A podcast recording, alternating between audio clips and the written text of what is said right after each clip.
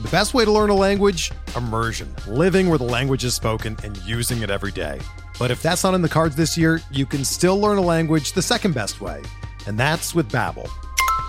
Be a better you in 2024 with Babbel, the science-backed language learning app that actually works. Don't pay hundreds of dollars for private tutors or waste hours on apps that don't really help you speak the language. Babbel's quick 10-minute lessons are handcrafted by over 200 language experts and help you start speaking a new language in as little as 3 weeks. Babbel's designed by real people for real conversations, and their tips and tools are approachable, accessible, rooted in real-life situations and delivered with conversation-based teaching so you're ready to practice what you've learned in the real world. Here's a special limited time deal for our listeners. Right now, get up to 60% off your Babbel subscription at babbel.com slash bluewire. That's 60% off at babbel.com slash bluewire, spelled B-A-B-B-E-L dot com slash bluewire. Rules and restrictions apply.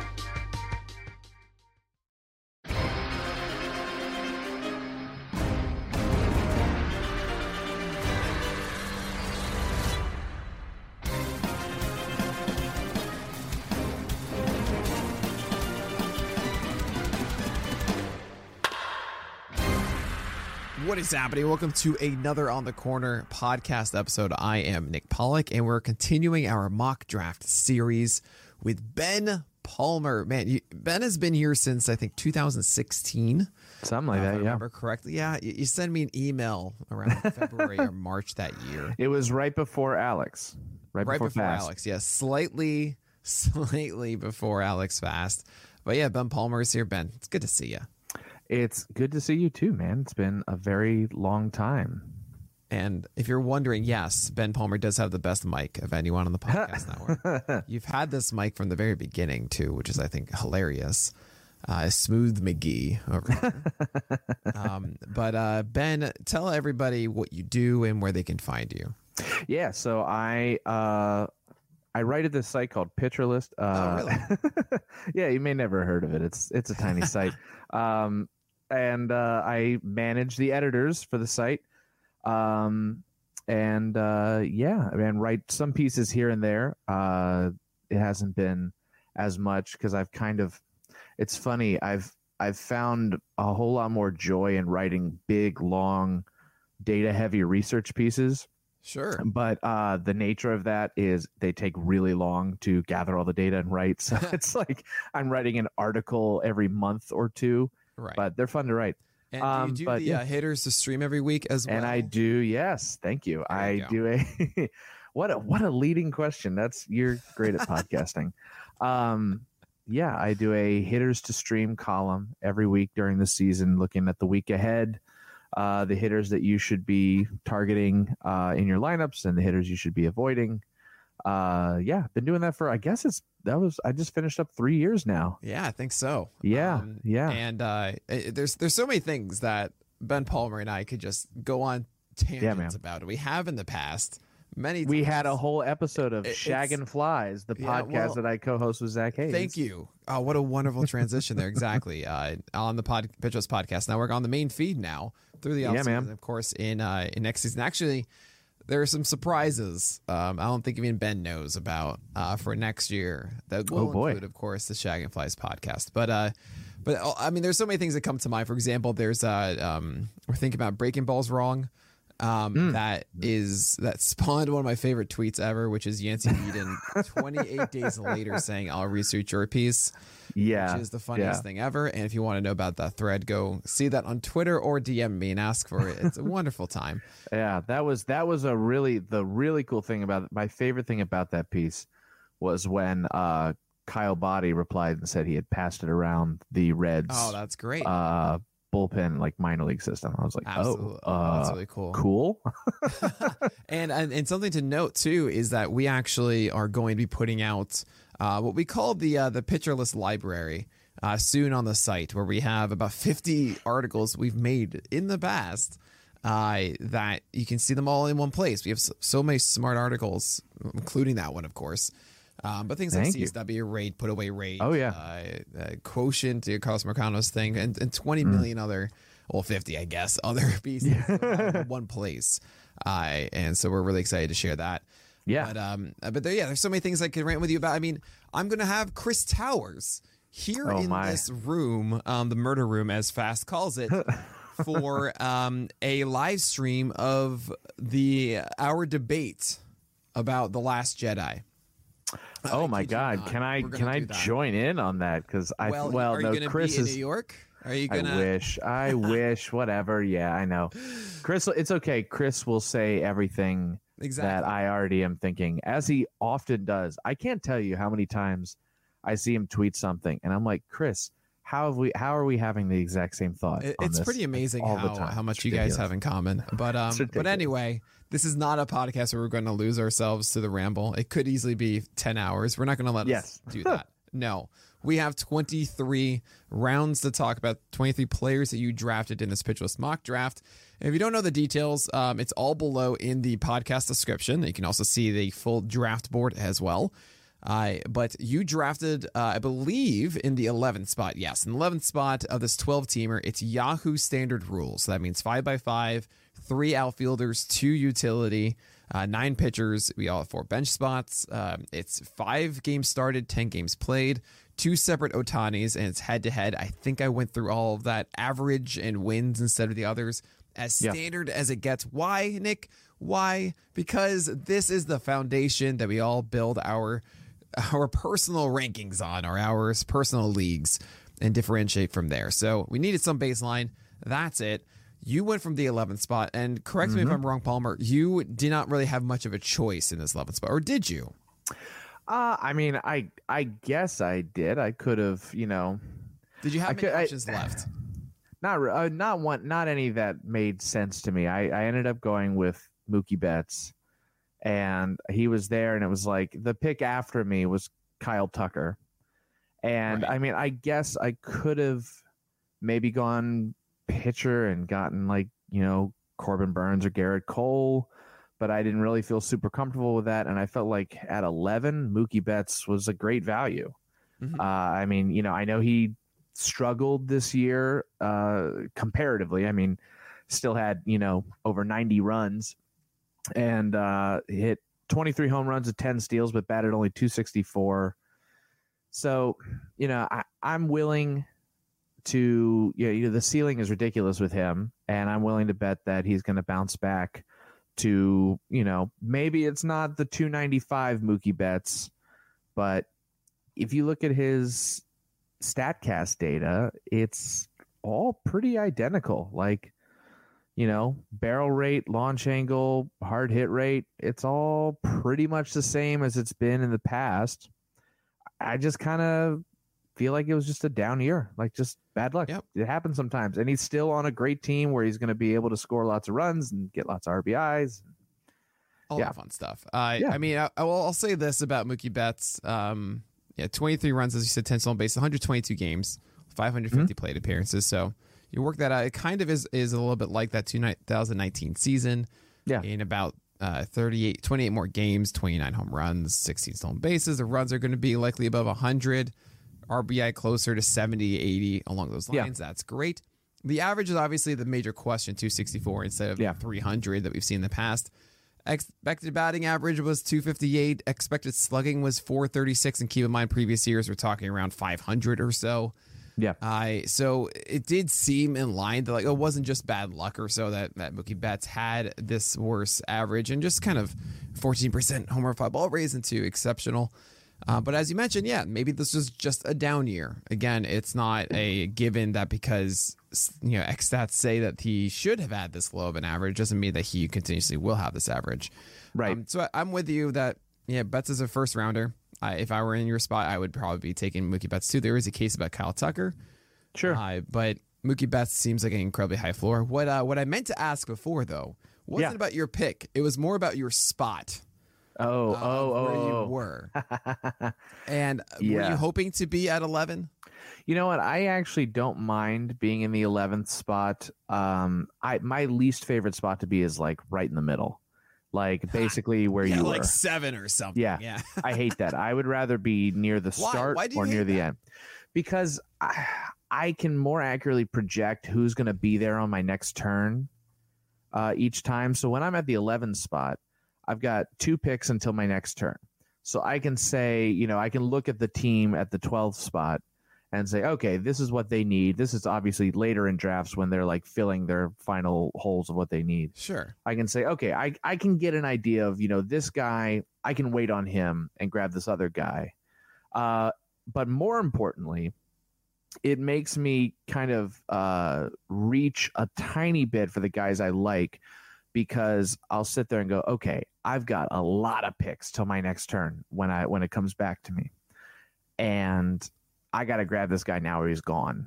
Like I just I know it's going to happen. When you're in the middle, you're kind of like I don't know, maybe he's gone, maybe he's not. Oh, Are you saying the limbo of it? Yeah, the limbo of not sure- really yeah. get the one that you want. Right. That's I feel yeah, I feel like I can more accurately project when uh if a guy that I want to get is going to be gone by my next Sure. pick when I'm at the tail end of either. Right. I, I like it's more fun in the middle. You're always involved. You have to wait as long. True. It's always, That's true. And, and the the general feel of okay, fifth round target, sixth round target, etc., rings somewhat true uh, around that. Uh, you know, when you're in the middle, of course, that's Yeah. shocking. More at eleven. Yeah. So uh, I, I I tend to like it. I don't really know at this point. You know, generally, there are certain spots that are better than others every year based on the the the crop of talent and how the rounds shape out. Yeah. Um, I haven't decided quite yet where I like. I will say I do definitively like the top seven more than the back five.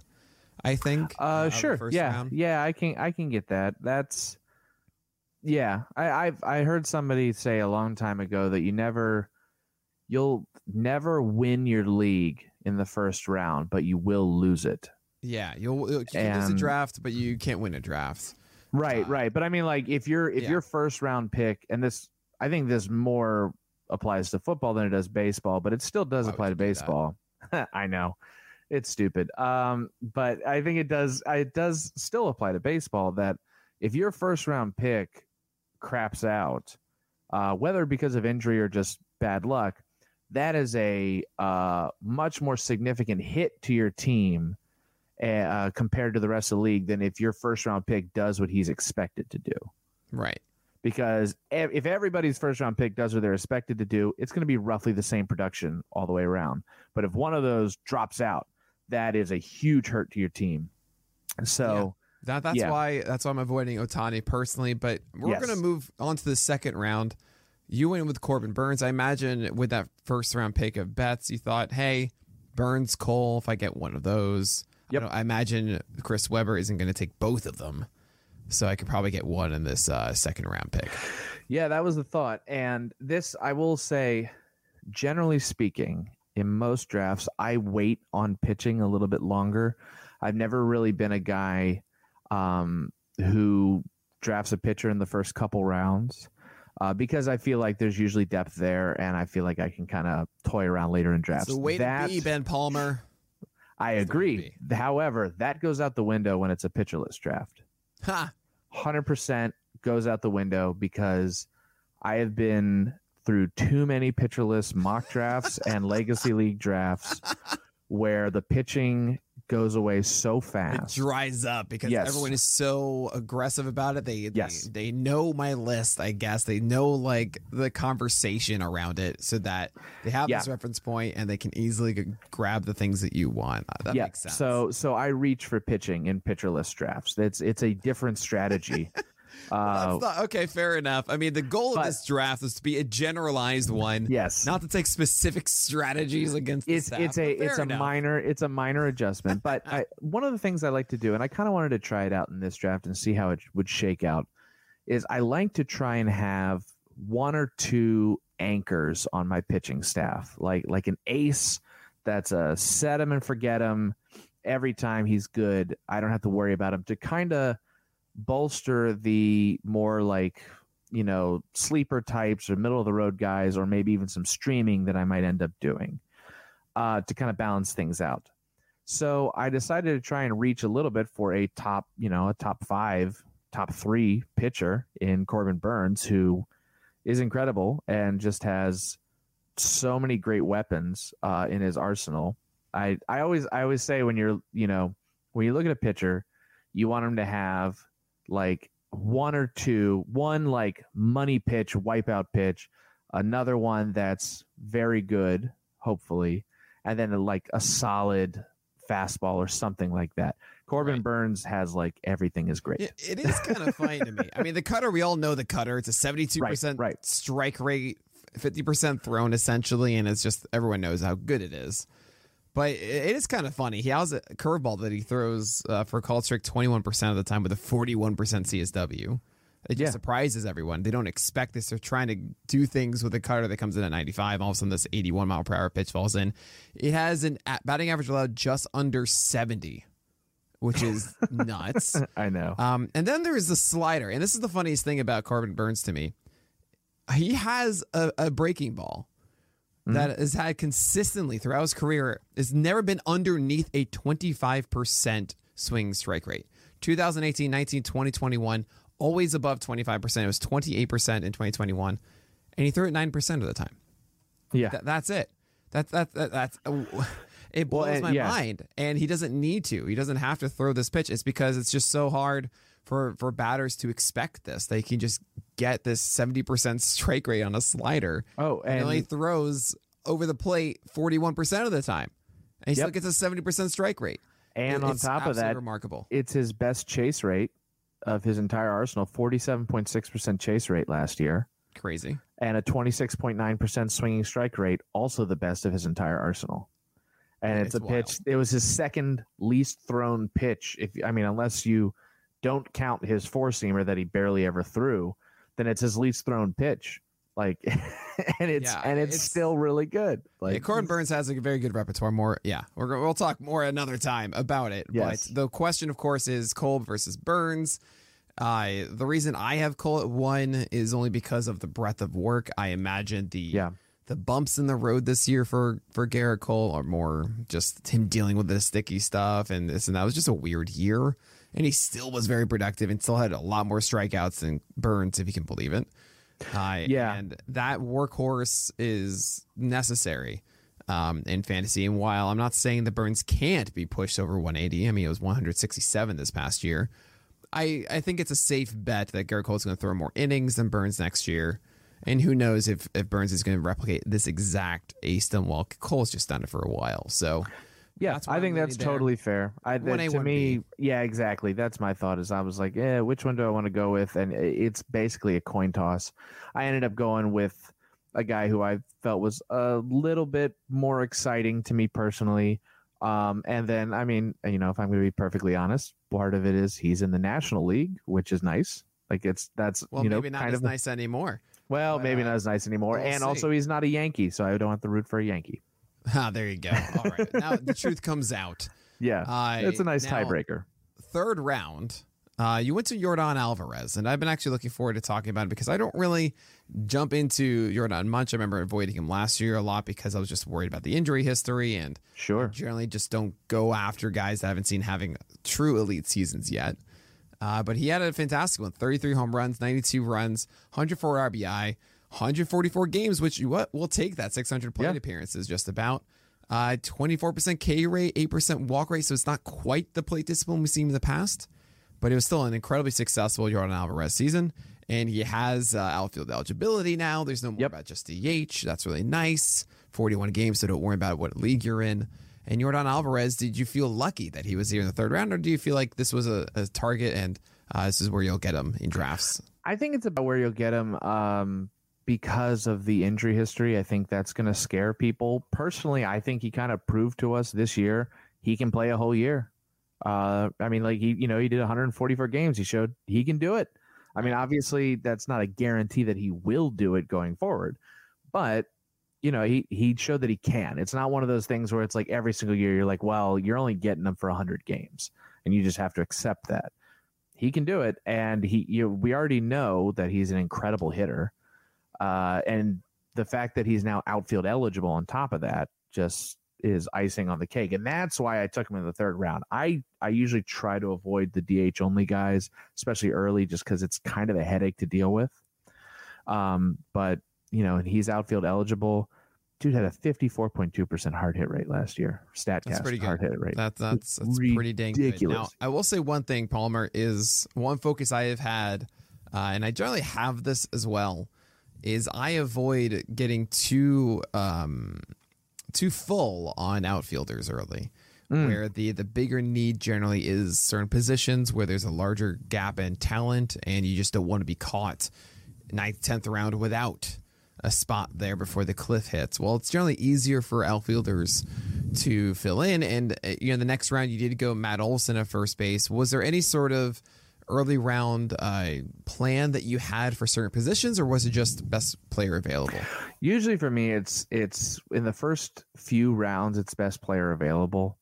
Um, with with Alvarez, I just I felt like the hitting production was so good, and the fact that he was outfield eligible, I was like, you know what, I'll grab him, and then I'll just wait on outfielders. I'm good for for a while, and I mean the next outfielder I took was in the ninth round. I mean, that's not too long, but all right. Yeah, it's not too long, but then I'm, I'm I'm completely joking. no, I mean ninth round and then the seventeenth round.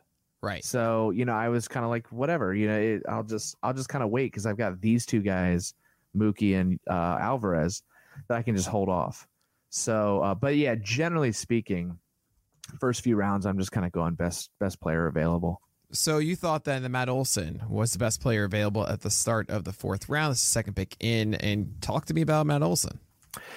Yeah. So Matt Olson was, I mean, I guess I, I kind of went power happy because then I grabbed the guy who hit almost 40 home runs this year uh, on top of Alvarez, who had hit almost like over 30. Yeah, 33, yeah. yeah 33 but um i i like i like grabbing power guys because they they also help with runs and rbi just be you know by nature of hitting There you lots of home runs You heard it here first. You should get power guys. yeah shocker Because they also help with runs and yeah, shock. that that is the kind of hard hitting analysis that i am known for There you go. Ben Palmer, everybody. hot takes hot takes by the way, Uh, where are you on Twitter? I don't think oh, we said that before. yeah at ben j palmer at twitter There you go. And find where you can see more of these hot takes Is the Breaking Balls tweet still pinned? it is not it's my um i think it's my when is it safe to stream Oh, yeah, pictures that's- or, that's or no article too. Yeah. A different research article I did that was uh uh I don't remember what it was. No, Wow. I it should forgot be I've the breaking. changed It it should so be the much. Breaking Balls one, just so you can see. It was for a long time. tweet. I know that was pretty great. It was for a very long thing. time, and then I was like, I should probably change this. No, it was uh, arm slot, the arm slot piece. Oh, nice. There That's you what go. it is. How much should But, you uh, care when a pitcher right. changes their arm slot? which is also Um, another great one you should be reading. Uh, and also, by the way, the reason I love that Yancey tweet is because I made a thread story yeah, which was Yancey also fantastic. 28 days to come up with that four Absolutely hilarious. tweet. Anyway, Um. Anyways, have Matt, Olson. Yeah. Yes. So, I think. uh, I- I feel like with Olson, you kind of outside of a weird 2020, which was you know weird for everybody. Um, you kind of know what you're gonna get with Matt Olson. Now, obviously, he had a career year, and I'm not necessarily saying I think he's gonna go 100 100 with runs and RBI again. Um, but the power's there. You know he can. He's going to hit over 30 home runs most likely. Uh, I could see the average dropping a little bit. Expected batting average was 261 compared to a 271 average. So, you know, maybe the average floats around in the 260s. But, you know, if he hits, you know, 35 plus home runs, hits in the high 260s or low 270s, it's going to get a bunch of RBIs. Um, yeah, I just he's a good productive hitter. It's So as simple as that. there are a couple things that really surprised me. Um, it's not necessarily the uh, the home run power. We kind of expected Matt Olson to Right. be comfortably over 30 home runs this year. Um, the 271 average obviously is a little shocking, but Yeah. he did drop his strikeout rate tre- uh, tremendously. We're talking Oh, yeah. 25% in 2019 to just 17% in 2021, while the swing strike rate dropped a full tick from 11 to Yep. 10. Um, it looks really nice because it's 9.9, but it's 10. All right. It- it's it's not that, but it's good to see Matt Olson hitting more grounders that are at 40% rate, a little bit less on the extreme fly ball. Actually, really, that's just eating into line drive rate. So I'm not going to actually give him credit well, for that but one, his but, but, his is- home run fly ball rate even dropped. He hit a career a best bit, home runs, right. and he still had a he had a 19.3 percent home run fly ball which is for that is yeah. the volume, of course, going at Yep, 673 plate appearances versus 2019's fantastic season. Well, you only got 547 then, but the pull rate went way down. That was actually the big shocker to me, and I think it's part of the reason why he was all right in average. Uh, Mm, generally, what you see is these giant 50% pull rates. Guys that really go upper 40s or so, and that means they're selling out for power more. And you normally see that with higher swing strike rates and a little bit more of an ISO and all but he did pull down from I, I mean uh, from 52% down to 40.4%, uh, which is dramatic. Uh, Yeah. if you ask me, and that, that's that's a good thing to see uh, from Matt Olson as he's swinging a little bit more. So I, I, I the reason I'm bringing up all these things is just that the approach changed for Matt Olson. Yep. And no, it's as you mentioned, it's likely not going to be over 200 combined runs and RBI again. Probably not. Right. And maybe it's not a 271, but I think that 160, 195 average we saw in 2020 from Matt Olson, that's a thing of the past. Don't worry Yeah. about that. It will likely be a, a, a very stomachable average with legitimate home run, run, and RBI production, and that's pretty cool. Is it worth fourth round? Yeah, I think so. I think that's about right. Yeah, I mean, I think you're going to get uh, essentially what the offensive production that I'm expecting out of Yordan Alvarez minus with with a lower average. Yeah, You know, that sounds, that sounds right. So, and I mean, like I took Alvarez in the third round, so why wouldn't I take Olson? You know, fill my first base spot if I'm expecting almost the same production. Right. So it's it's I'm trying to get a mental uh, a mental map of the hitters that I think are legitimate first, second, or third round value. Yeah. Um, and generally that extends past the third round. So uh, as I see the board right now, uh, yeah, Alvarez, Olson, Teoscar Hernandez, correct. George Springer, yep. Maybe Whit, Whit, Whit Merrifield. I don't know. I want to call him Mitt Merrifield. uh, maybe him, Paul Goldschmidt. Yes, I don't know about Pete Alonso. Uh, yes, on Nick Castellanos. I'm not sold on Lau. Austin Riley's maybe there. Yeah, maybe some Jose Altuve, but that may and maybe Max. Yeah, Max Muncy probably too. But that's kind of where it ends, I think. Um, Yeah. And the reason I'm mentioning that is wherever that line is, is when I'm going to get my first starting pitcher. I think. So I, I need That to figure sense. that out.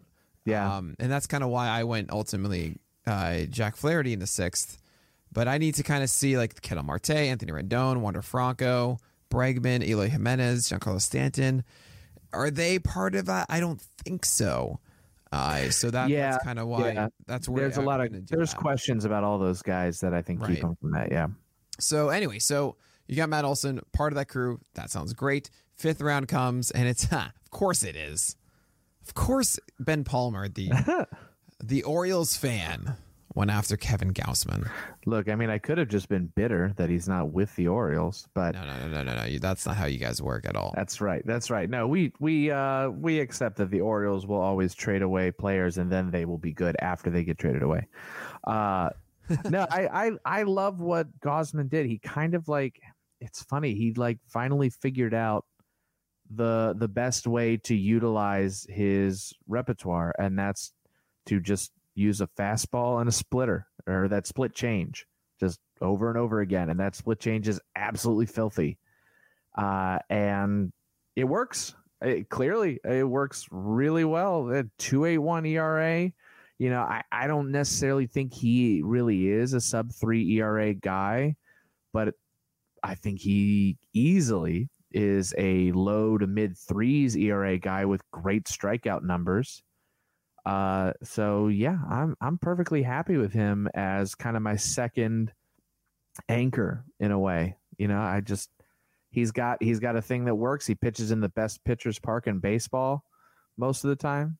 Uh, and yeah, I, I I like him a lot. I think realistically, what I would expect from him next year is probably, you know, like I said, mid threes ERA with good strikeout numbers, and uh, and that's at worst. I I mean, I think he could easily be a three two ERA, three three ERA guy. Sure. I mean, 281 ERA this year. Yeah, exactly. Um, Yeah. and you know, and of course, 2020 suggested at times with it, but it was a weird season of, of opponents and everything for that 362 and 111 um, last year, but the 32% strikeout rate pretty much stuck around at 29% for Kevin Gausman. Yeah. The funny thing about him, haha, um, is uh, there's a joke or at least a myth that goes around about that I hate splitters. and it's it's it, it's a myth because it comes without often the the important variable at the end or the final words, which is as a number two pitch. Mm. I don't like it when it's a number two pitch as a splitter. Why? Because a splitter is by far the most volatile pitch of any uh, any repertoire as far as just hardest to get it to move and in the right location every time. The only person I'm okay with it is Kevin Gausman because I think it's the best splitter in baseball. It's the most consistent one I've seen over the years. This past year, 24% swing strike rate on it, and it's just always been above 22%. Pretty much always above a 30% CSW. Incredible batting average allowed, and he's done so with 35% plus usage on it. And the reason why I think that splitter works so well is because Kevin Gausman has elite strike numbers on his fastball. It's a 70% plus strike rate on heaters that forces batters to be aggressive when they see that splitter start in the zone. And if you don't have that excellent heater, which you really added last year in 2020, Yeah. uh, always under 94 miles per hour, say for his 2017 season. And then Gausman in 2020, 95 uh, plus fastball, 94.6 last year. That really changed everything. Uh, and it really, getting those early strikes and not getting destroyed by it allows you then to throw a splitter as your number two and get away with it. And that's not going to go away. Uh, I think we need to also remember that this year Kevin Gausman was doing great. You know, he had, a, a, I think he set a record for starting a season uh, or consecutive starts of one earned run or fewer uh, Yeah. mid-season between the 24th and the 5th of, of the season. Uh, but then he had, you know, he had to step away for a moment. He and uh, his, his his wife was giving birth, uh, and it kind of messed him up a little bit in in the middle of the season. And then it took him a moment to get back on track, but he ended the season super well. Everything was fine. Um, I, I think it was just this weird moment that he didn't have a splitter again, and then he got back to it. And by the end, he was again 281 ERA. So Kevin Gausman should feel great. You're going to get lots of innings. You, you know, Yep. anyone that's really terrified of him and think, oh, it's not really, it's not legit. It's not here to stick around. Oh, the passive, ah, throw that out the window. I totally. The, the thing with with Gausman has always been. I mean, when he was in Baltimore, it was like, okay, this this splitter is amazing, and it was when he was in Baltimore. But he can't just have one pitch. He's got to he's got to supplement it, or at the very least, he's got to command his fastball. And he had trouble commanding that fastball. It was getting torched, even if it was you know going for weak contact some of the times he, it was you know he usually had a fairly high iso against it Right. and then now he's figured out how to induce weak contact how to limit the the big hits and the home runs against that fastball and so now that works in concert with the splitter really really well It was So uh, it's- it's the yeah. highest p val we've seen from Gausman's fastball, which I normally don't quote, but I think it's just an overall incom- you know uh, package to say that this Yeah. was a good pitch. Fourteen point two Fourteen uh, point two yeah, p val for that's a ridiculous p-val for a Yeah, fastball it's Like, really good. And yeah, Ben, do you play in the uh, the p val draft with us? I think you do. I do, yeah. I uh it's funny. It's one of those things where like I do the P-Val draft and then I forget who I drafted because it's not something you manage every day. And so it's a fun surprise at the end of the season where like I look at it and go, "Oh, huh. right. So I'm actually I'm actually looking at it right now. I'm going to surprise you as my eighth Oh, round yeah. pick. Do you know what my eighth round pick was? Not a clue." Corbin Burnes' cutter. Wow, in the 8th round. Eighth round. Yep. Huh. So uh, this is the most fun draft, everyone. I, I talked about it on the first pitch Arizona episode. We do it every year. Anyone can do this. It's not you don't need a fantasy league or something. It's just a best ball. You just get whoever you want, and I'll, I, we can show you how we structure our rosters. But you have to select individual pitches, and then all you do, you just fill it out a roster of fastballs and sliders and so on. And whoever has the highest total p val in the end wins. So I came in second by like one, like 110 to 111.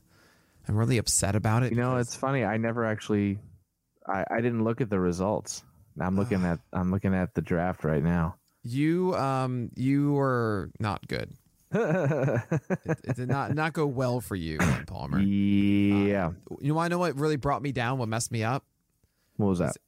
I there there's a pick you make that is regression. That is someone who had a positive p-val and whatever negative points they get is positive for you, right? It's just the inverse. And I took Antonio Senzatela's four seamer, and that did well. Hmm. It- I, I lost points on that. if I literally Oh, didn't have to make that pick, I would have won. Yeah, I uh jeez. Oh hey, I I had Gausman splitter. So, you know. There you go. What? I'm so had that. shocked. That was the real transition here. You took your, his splitter in this, and he had a good season. Man, I took Adrian Houser's sinker in the second round. I don't think that worked out. No, I, I don't. I don't, I don't think it did. But 17.5 points for Gausman's splitter this past year. Uh, but we're going to move on to your next round, and guess Yeah. what that was? The fun of it all, Wander Franco. Yeah, yeah. Yeah, I felt like getting him in the sixth round is fantastic value given what like we think he can probably do. I mean, Sure. Obviously he only played 70 games this year. Uh and, and still, I mean, was really good in 70 games. Seven home runs, hit 288, uh, you know, 53 runs. That's like that's great. And I think he clearly could be, you know, ob- the ceiling is obviously crazy high with him. But I think realistically next year, does he hit 20 home runs with like 15 plus? Maybe he goes 2020. I mean, it's definitely possible. He's got the speed to do it and hits with a great average. I just, it's one of those guys who I think truly could be a five category contributor. Not, not a, not a stud in a single category, but a guy who gives you good numbers everywhere. And, and I, I love that. Uh, in the sixth round, I'll take that all day. Um, so first of all, I want to mention Kevin Gausman is a seal of approval. I mean, that's Yeah. the last of like I the appreciate who Yeah, I was upset. I was kind of sad to see him go, and I had to get another guy the next round. But yeah, you got that, Kevin Gausman. Awesome fifth round. If I know that every time, I'm taking it. Um, Wander Franco is the last, I think, of the very secure shortstops. And you can say, Nick, what? Not secure. We don't really know what he's capable of yet. Well, he had 53 runs and 300 plate appearances last Yeah. year. yeah. Um, a 12% strikeout rate, an 8% walk rate, 350 uh, on base. So uh, he's going to be on base constantly. He's going to improve from this. We don't think that he's hit the peak. That's not even close yet. Just an 8.3 home run fly ball rate, which I will say from the minors, never a real high homer to fly ball rate in from what Yeah. we've seen. Uh, so we don't quite know, but we just think the development is just going to come. I mean, he was 20 years old this year. Uh, he's 21 next. We just know Yeah. the sky's the limit, as you mentioned, kind of like the Juan Soto effect of Mm, just incredible plate discipline.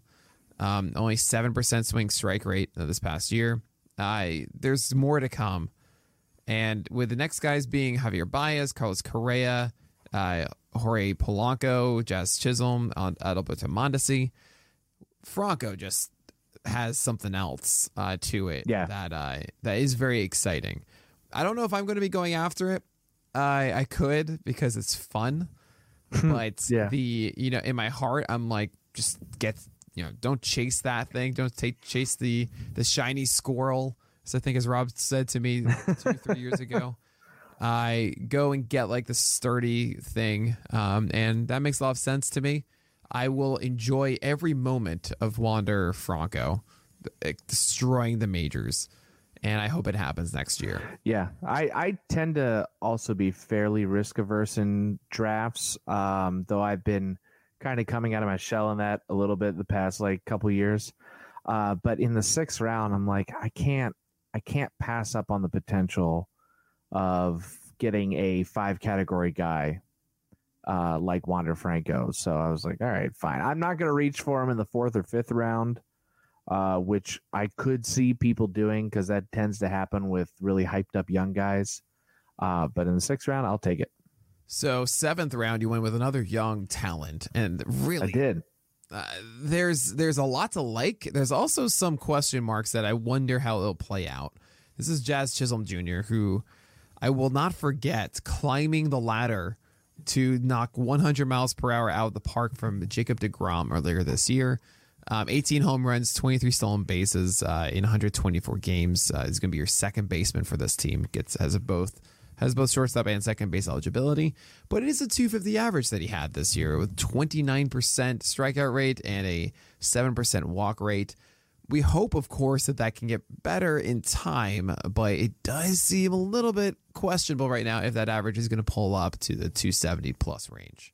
Yeah, I mean, I I honestly, I the average is definitely a concern, especially he had an expected batting average of 233 last year. Like it Ooh. was it was rough. Um, but this was a point where I was I was looking at my team and I was like, I need speed. You know, I I like I said, I hope uh Wander is a 2020 guy, so there's definitely speed there. And obviously Mookie will give me a little bit of speed. He's not what he used to be, but he'll give me a hand double digit steals probably but I need a guy who's going to give me a good chunk of steals, and Jazz at the very least will do that. Uh, 23 steals last year. I think he's, you know, long as he gets the at bats uh, and his average doesn't absolutely plummet uh, even more, I think he's going to get, he's a lock for 20 to 30 steals. Uh, I think he's, you know, he's a 2020 guy. He pretty much showed that last year 18 home runs, 23 yeah. steals. He's a 2020 guy. Uh, I just hope he can, you know, keep hitting around like 250. Uh, and if he does that, I'm fine with that. Uh, the definitely the strikeout rate is a concern. He, you know, 33.4% chase rate, not great. Swing and strike rate's not great. Uh, so there's definitely plate discipline concerns, but you know, he's 23. He'll be 24 next year uh, during the season. So you know, there's time. He can he can improve, uh, and the raw the raw talent's there. So I'm, I'm happy to take that for second base.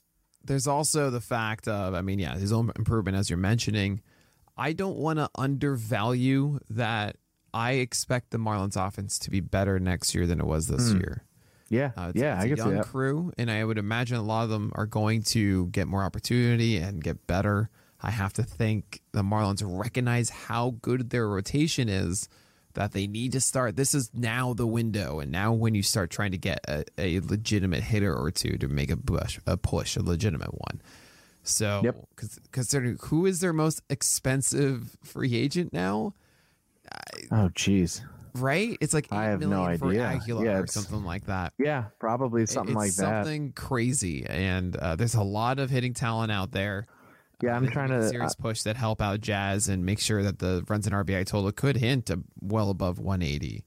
Uh, that'd yeah. be pretty amazing. Yeah, I'm trying to think of like anybody on their team that has like a big. Con- I mean, I don't know. Does Brian Anderson have? Yeah, right. It's a uh, big contract. Spot like, track in front of me, but yeah, Jazz Chisholm going the seventh round sounds about right to me. I mean, great point about the speed, and you didn't really have too much at the moment. Yeah, that was that was definitely a concern. That was a concern for me at that point. Where it was like, oh crap, I've got no speed. Yeah, and I like uh, Jazz. I mean, so, it's, it's yeah. not a, it's not definite that he's going to hit 250. You know, there is still room yeah. for more. There's so definitely we'll room for him there. to improve, and he's going to hit at the top of that lineup that, like you said, is likely going to get better. So right. I just, I think, I, I, yeah, I think there's just nothing to go, nowhere to go but up for him. I don't really love the hitters now either. I really don't. Hmm. Uh, that's why the next round, I think, uh, between I mean, with Rogers at the end of the uh, seventh round to Ryan Mountcastle, the third pick of the ninth, uh, it's just Conforto, Schwarber, Haniger, and Edman. Everything else is a starting pitcher, which yeah. is, I think, the room understanding how you know hitting was, uh, you know, not nearly as good to get as, as far as starters. So you went with one of those as well, Joe Musgrove in the eighth inning. Sorry, eighth inning. Oh my god. We're recording this close to 11 p.m. It's all good uh, on Monday, the first of November. So I apologize. But Joe Musgrove is here, and look at this. You have Gausman and Musgrove. They were pretty much neck and neck entering 2021. They both excelled. They are now way higher for 2022. Uh, how do you like Joe Musgrove? I like him. I uh, I think you know he's another guy similar to Gausman, where I think he's going to be probably, I think he's going to be more of a mid threes ERA guy, mid to high threes than than Gausman, who I think is like low threes. But another guy who's going to have good strikeout numbers. Uh, you know, he had the 3.18 ERA, but it came with a 3.7 FIP, 3.69 SIERA.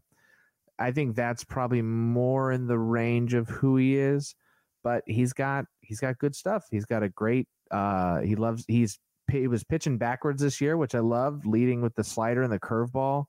ahead of his fastball. Oh man, did he ever? Yeah, man. my and it was great. I mean, it's the thing I've said this a thousand times, and it's I get so tired of guys who have bad fastballs throwing their bad fastball a thousand times when they have a great slider and a curveball. And I'm like, stop throwing your bad fastball and getting crushed. And it's like, I don't know what's happening. It's like you're throwing a terrible pitch and it's getting hit all of the time. Right. So they kind of stopped doing that. His fastball, you know, hasn't been great at all, uh, you know, the past couple years.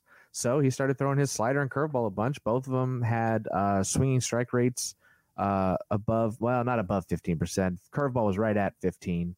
Slider was at 18 and a half. Both had solid uh, to great chase rates. They're just good pitches, and it made uh, his fastball easier to stomach. I don't even think the fastball was all eh, 386 wOBA again. So he did he had some trouble with it. 227 ISO. You don't love that, but this is another guy who pitches in a great pitcher's park. Um, so that helps as well. And you know, I I like my I like my big strikeout guys, even if they So- come with slightly higher ERAs. Sometimes. So Joe Musgrove is a CSW darling. Um, 33% CSW across his entire repertoire. A lot of his pitches are above 30%. Um, I, I, there are a couple things that give me hesitation to Joe Musgrove. Um, the first is uh, some might forget if you did not roster Musgrove this year, it got kind of annoying. uh, the, fi- the final 17 starts for Joe Musgrove was a 402 ERA with a 1 3 whip. Um, 8.5% walk rate, 24% K rate. Not as pristine as the season long 323 ERA, 106 whip, 27% K rate, 7% walk rate. And I think it's a product, I, this is going to sound crazy, of not throwing his fastball enough. I I think uh, Joe Musgrove found himself not as effective with his slider and curveball as he would like, and found himself being a little too inefficient at times. That led to a lot of these walks. Uh, I mean, we we saw a four game stretch in September, five walks, three three three. I and it's just uh, he hasn't quite unlocked how to utilize all of his excellent pitches quite yet. You know, uh, slider and curveball, they're great, really are. 34% CSW on that slider through 28% of the time. 20% swing strike rate on it. O swing of 43%, zone rate of 44. It's a money pitch. Curveball, 47% zone rate with a near 20% called strike rate. Not a big O swing pitch, 29%, but just a 128 batting average allowed. 159 on the slider, right? Uh, the cutter has been used as a called strike pitch, 23% called strikes. That's good. Okay.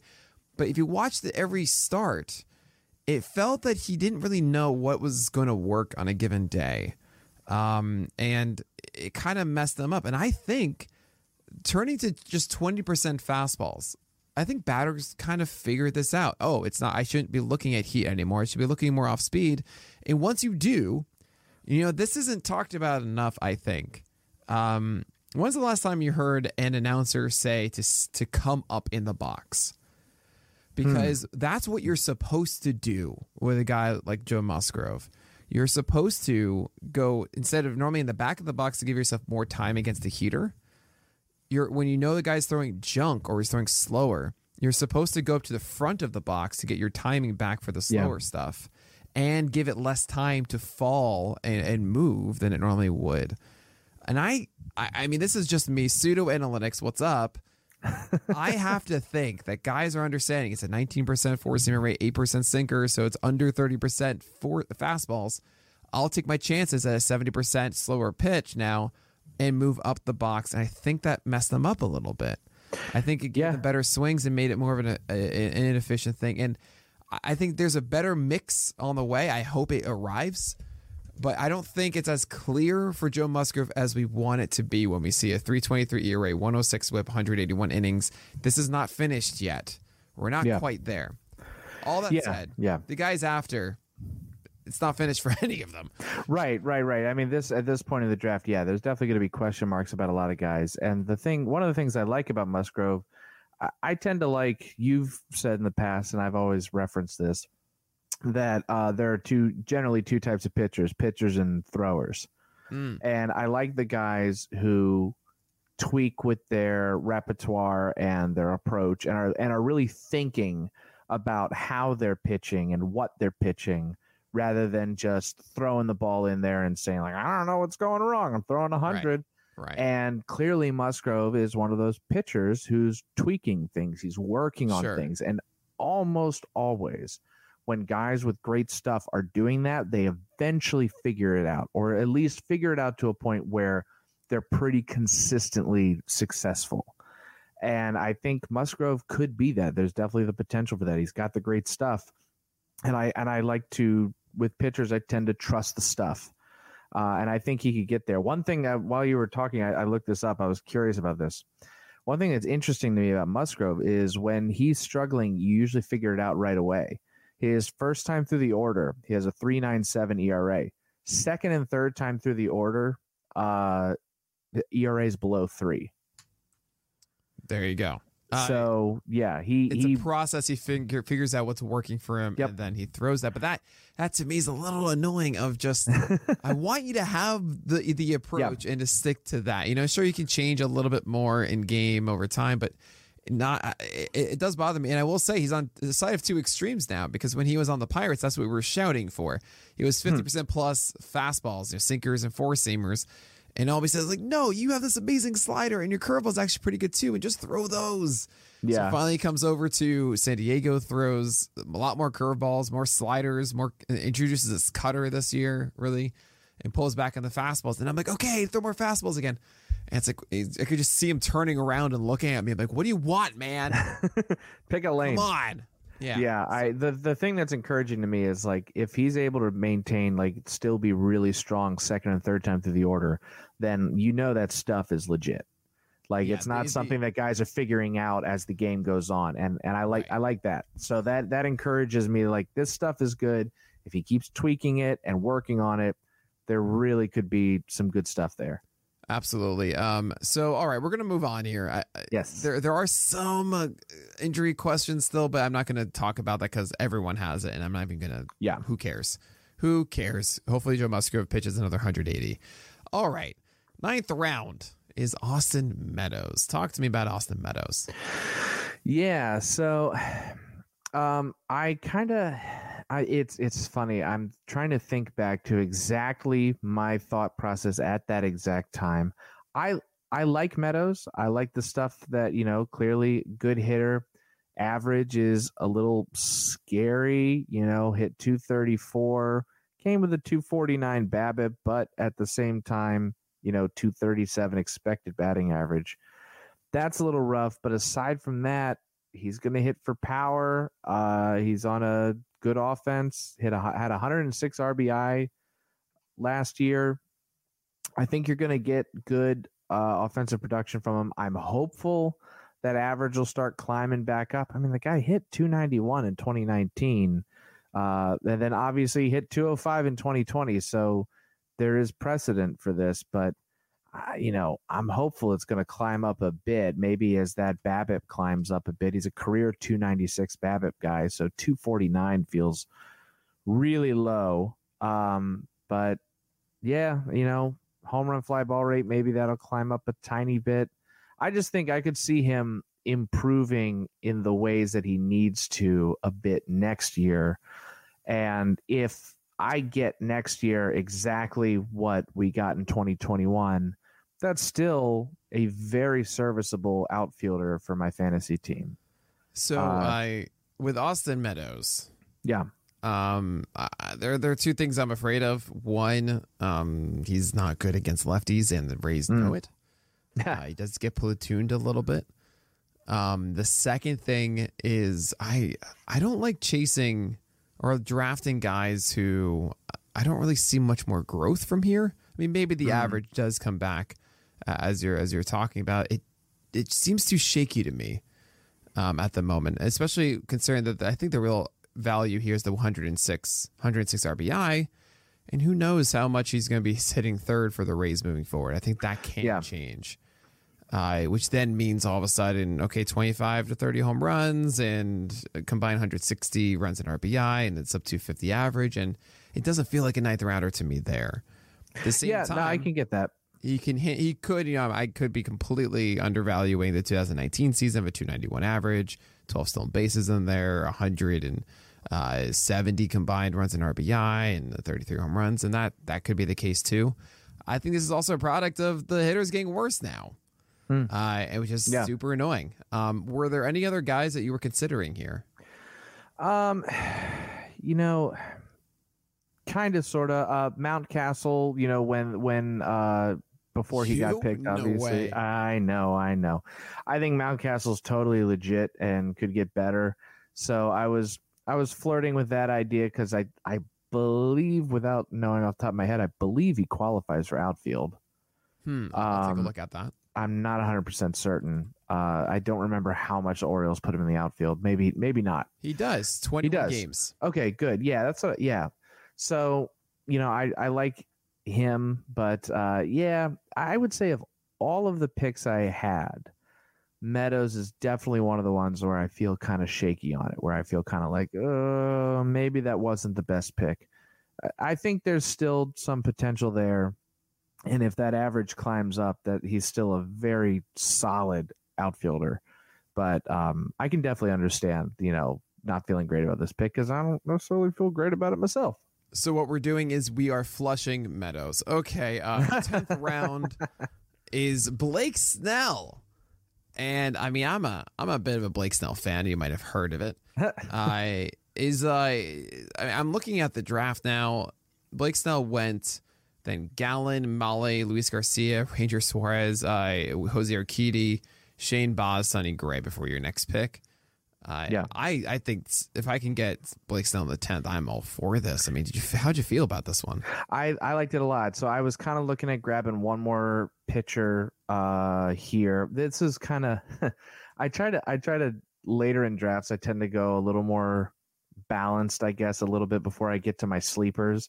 And so I'll often go like pitcher hitter, pitcher hitter, which I did the next few rounds to kind of like fill things out.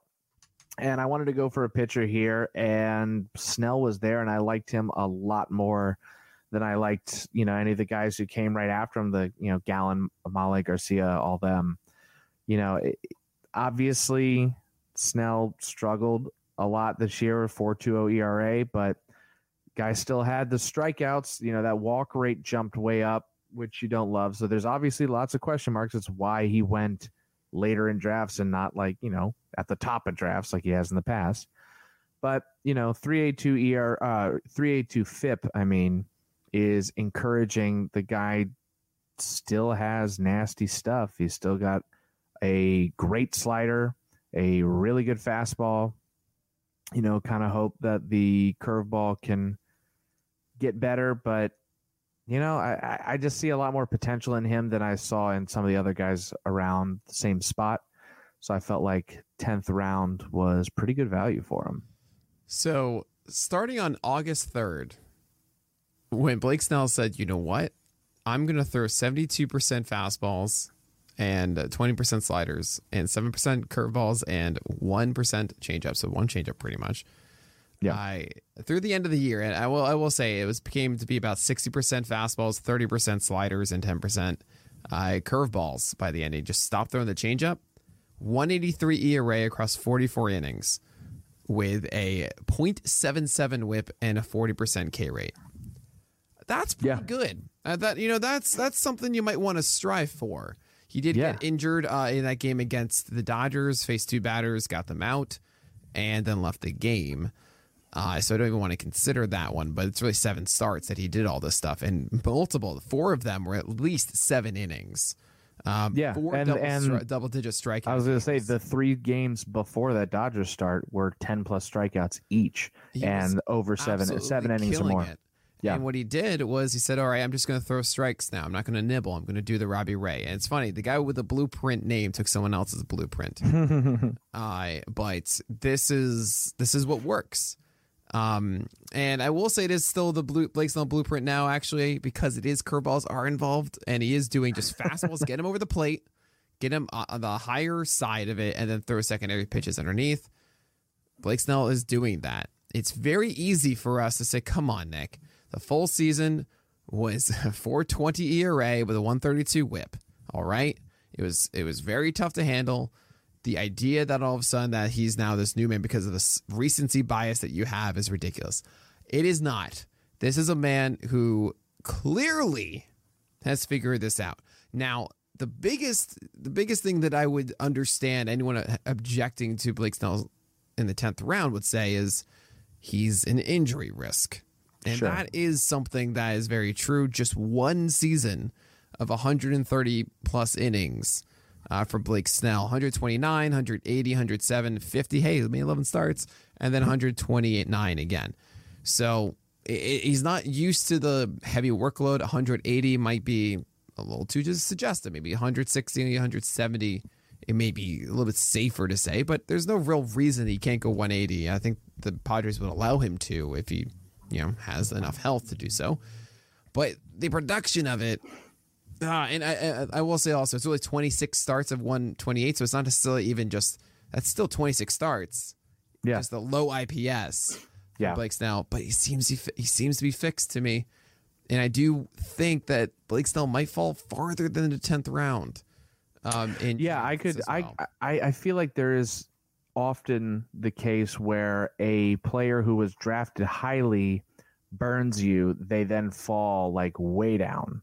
Mm. Rather yeah, too, than the pendulum swings too far to the yep, it does, and I think that's going to happen to Blake Snell, where people are like, "This guy, he burned me, he sucks," and uh, and he's gonna fall to like the tenth round or something. And I am more than happy to take a risk on Blake Snell's upside in the tenth round. Like, just I, I, it doesn't even seem like that much of a risk to me, frankly.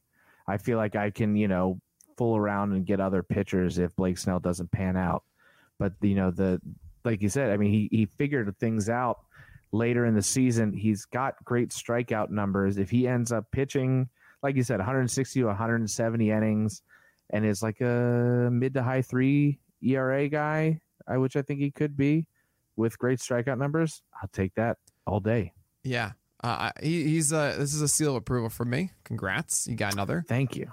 Um, there was a chance that I could have made Blake Snell my fourth starter, and I would have been so thrilled about this. Uh, I could have had Flaherty, McClanahan, Morton, and Snell, and it would have you know Snell could have been my best pitcher.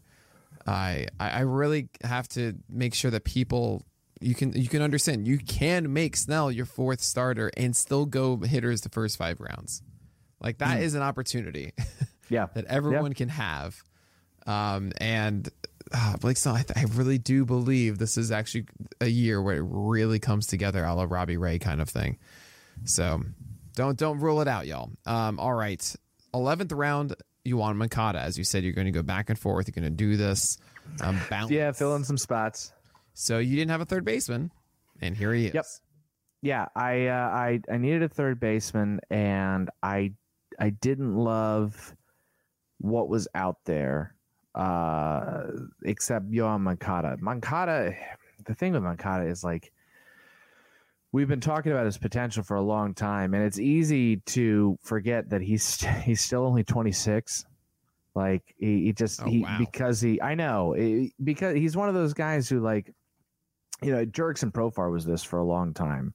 Uh, uh, you know they enter the league young and they're around for a while and you're like god that guy must be 30 by now and he's like 25 right. because he entered the league at 19 or whatever so uh, Moncada is one of those guys, and you know I I was all about him coming into this season because I thought, you know, 2020 he got COVID. It, it seriously affected his game. He said as much. He was like, I I you know had so much trouble playing even after COVID. I think he was struggling from long COVID a bit. Uh, and then this year he turns in kind of a eh, okay season. You know, 14 home runs, hits 263. 74 runs is good. 61 RBI, fine. 375 on, on, base percentage and 370 on by. Yeah, now that's good. I do love the uh, in, improved walk rate. Uh, and so in especially in if you're in an OBP league, I think he's a great grab. Uh, but in a standard league, I think he's he's still got the potential for better. I I I'm kind of giving up on the potential for steals that you know we all used to think he had, at least for now, until he shows it. Uh, but I still think he could be like a 260s hitter with 20 to 25 home runs. Maybe, you know, with the potential for more. Again, the guy's 26. Like it Yeah. it, it is would not be crazy if he suddenly turned it on and it was 2019 Yoan all over again. I, I don't know. It the, could the be. fly ball rates have fallen for Yoan, Yeah. Down to 30%. We've seen anywhere between 35 and 40% from him in the past. Um, that helped push up the BABIP to so that he had a 263 average yeah. um, this past year. Strikeout rates are still over 25%.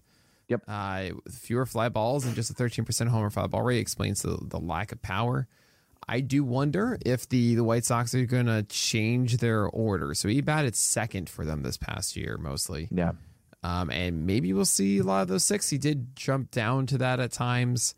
Um, I think against the lefties he did um, switch hitter, but they had other options that they felt more comfortable as a righty.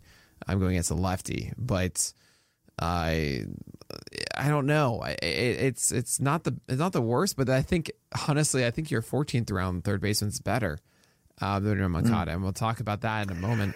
Yeah, yeah. That it, that was a weird.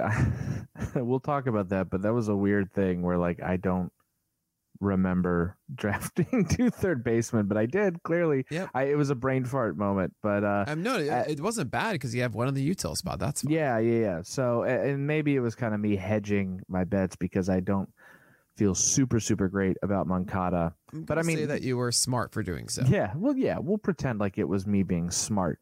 But I mean, like you know, the guy eh, had a solid first half of the season. At least he hit you know 272. It- There wasn't a whole lot of power there, just a 118 ISO. But the I- the but the power turned on in the second half with a 181 ISO. So if we could get him to like combine the two and turn on the power with a good average, who knows? It just when I was looking at the available third baseman. I was like, I really got to grab a third baseman this pick. And sure, Moncada, you know, the floor I think is kind of fine.